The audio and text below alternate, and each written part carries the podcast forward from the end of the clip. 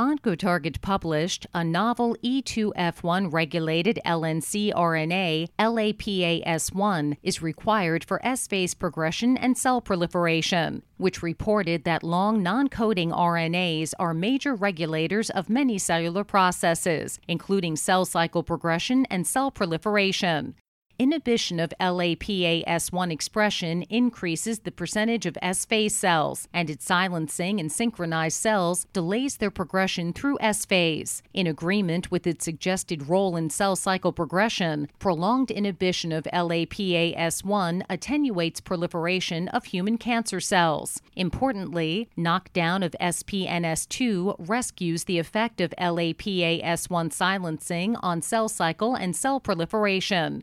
Summarily, they identify LAPAS1 as a novel E2F regulated LNC RNA that has a potential role in human cancer and regulates cell cycle progression and cell proliferation, at least in part via regulation of SPNS2. Dr. Doron Ginsberg from the Bar Ilan University said, the human genome expresses many thousands of long non coding RNAs, LNC RNAs, which are transcripts longer than 200 bases that lack a significant open reading frame.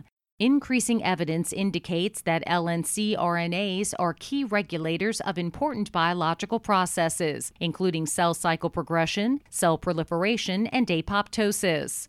Specifically, some LNC RNAs function in regulation of cell cycle progression via modulation of critical cell cycle players, such as the cyclins, CDKs, CDK inhibitors, PRB, and P53.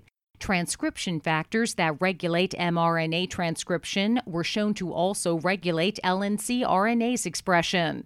Inhibition of LAPAS1 expression delays progression of cells through S phase and inhibits proliferation of human cancer cells. Thus, the authors identify LAPAS1 as a new E2F regulated LNC RNA that has a potential role in human cancer and regulates cell proliferation and cell cycle progression, at least in part, via regulation of SPNS2 the Ginsberg research team concluded in their OncoTarget research output.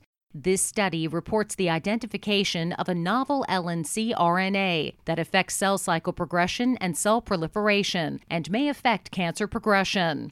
Its initial characterization shows that it is transcriptionally regulated by E2F, and it exerts its activity, at least in part, by regulating SPNS2.